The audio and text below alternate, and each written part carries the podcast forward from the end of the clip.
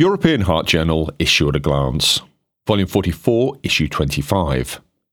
Focus issue Dyslipidemias by Editor in Chief Professor Filippo Crea.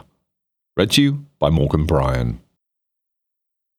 Targeting hypercholesterolemia challenges and opportunities. This is a focus issue on dyslipidemias. There is a growing interest in homozygous familial hypercholesterolemia, or HoFH, also related to new exciting therapeutic opportunities.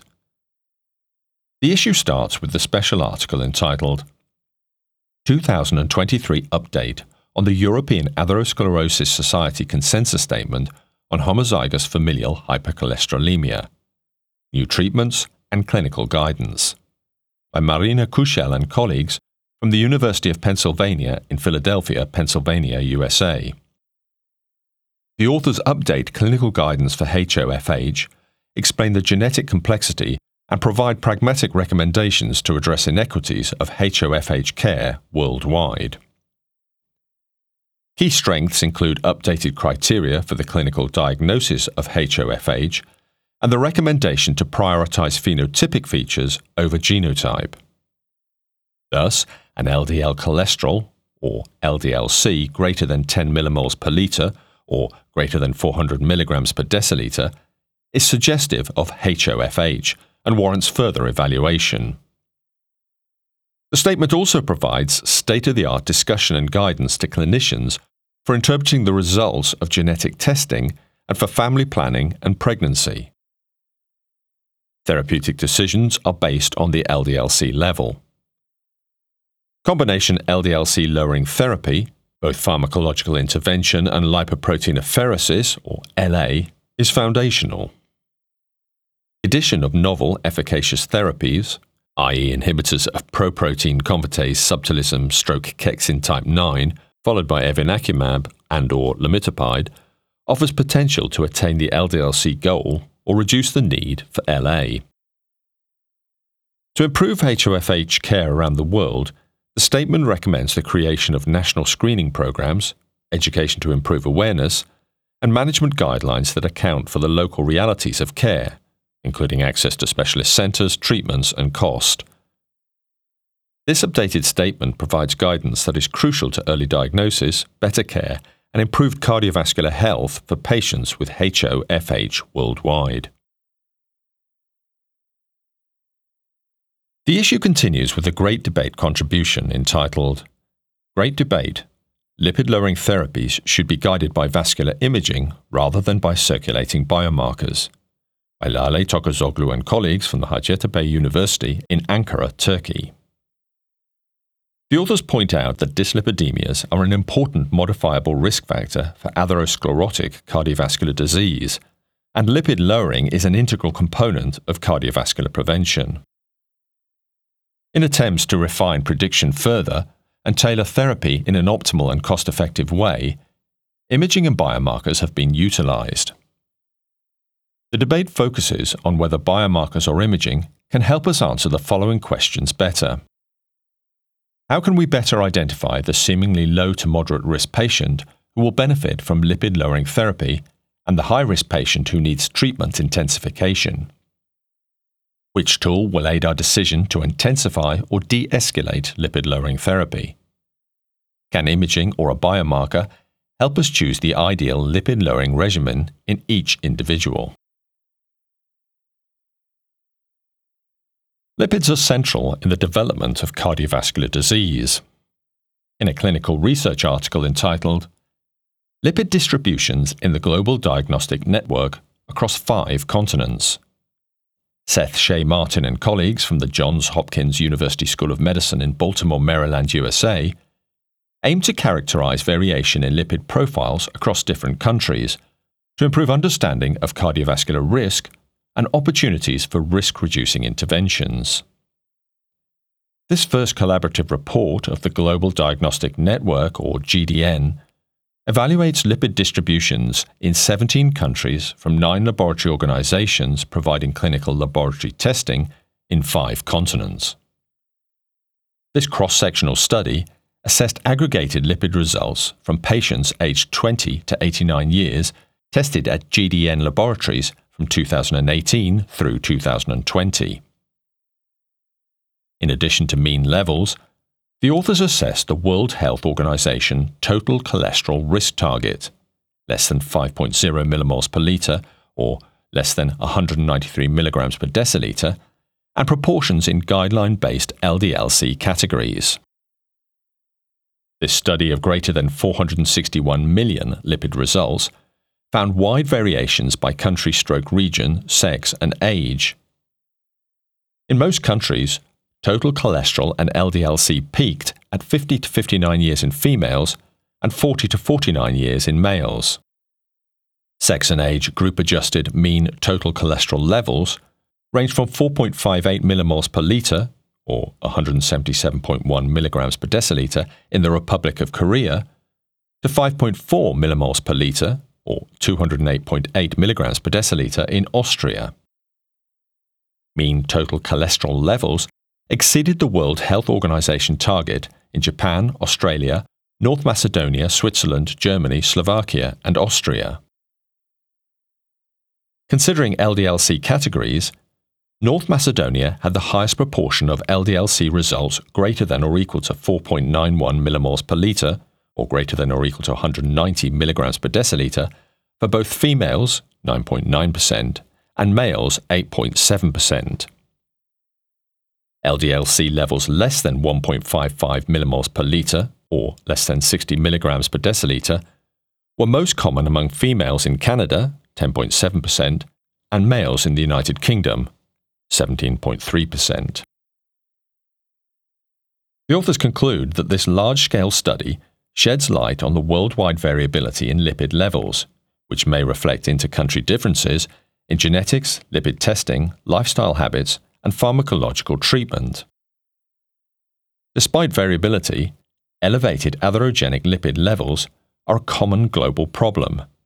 These results can help inform national policies and health system approaches to mitigate lipid mediated risk of cardiovascular disease. This manuscript is accompanied by an editorial by Kausik Ray and Fotios Barkas from the Imperial College London Faculty of Medicine in the United Kingdom. The authors conclude that the effort of the GDN consortium is to be applauded, as it aggregates a huge amount of data from a diverse set of countries across the globe which in itself is remarkable. This project shows the potential utility of regional surveillance of cholesterol and potentially of quality metrics and performance indicators through use of electronic health records. The next step for the authors could be the expansion to other regions and countries, but, more importantly, to see how this resource might be used to improve current practices. Statins play a key role in cardiovascular prevention. In addition, evidence suggests that high dose statin loading before percutaneous coronary revascularization improves outcomes in patients receiving long term statins. In a clinical research article entitled Statin Loading Before Coronary Artery Bypass Grafting, a randomized trial, Oliver Liakopoulos and colleagues from the University Hospital Cologne in Germany aim to analyze the effects of such an additional statin therapy before surgical revascularization. This investigator initiated randomized double blind and placebo controlled trial was conducted from November 2012 to April 2019 at 14 centers in Germany.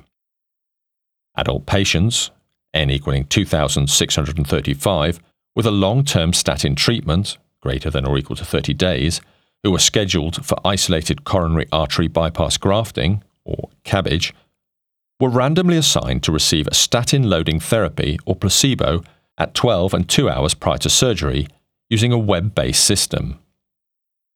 The primary outcome of major adverse cardiac and cerebrovascular events, or MACE, was a composite consisting of all cause mortality, myocardial infarction, or MI, and a cerebrovascular event occurring within 30 days after surgery.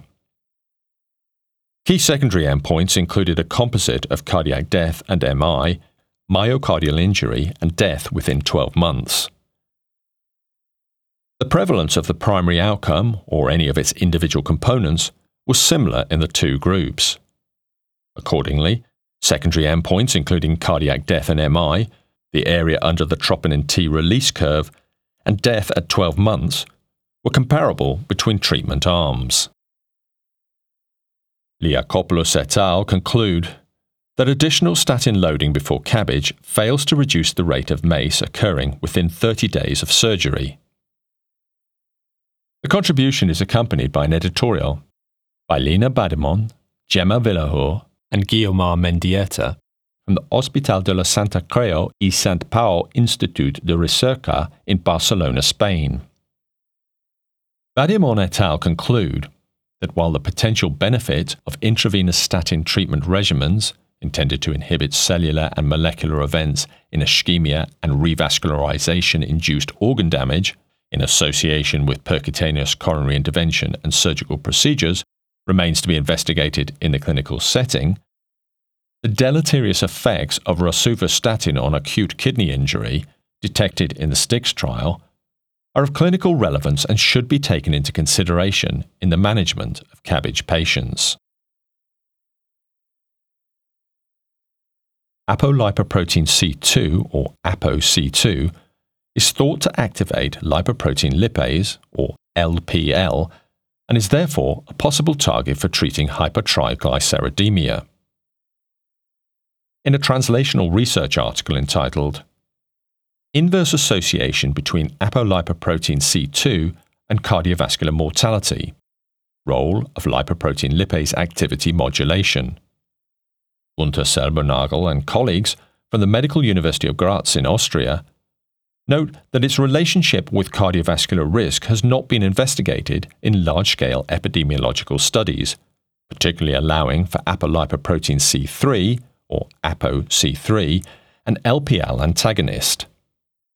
Furthermore, the exact mechanisms of ApoC2 mediated LPL activation is unclear.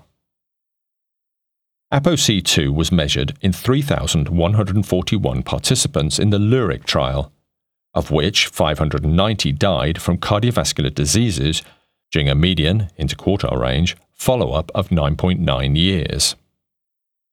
ApoC2 mediated activation of the glycosyl phosphatidyl inositol high density lipoprotein binding protein 1, or GPI HBP1 LPL complex was studied using enzymatic activity assays with fluorometric lipase and very low density lipoprotein or VLDL substrates. The mean ApoC2 concentration was 4.5 mg per deciliter. The relationship of ApoC2 quintiles with cardiovascular mortality exhibited a trend towards an inverse J shape with the highest risk in the first or lowest quintile and the lowest risk in the middle quintile.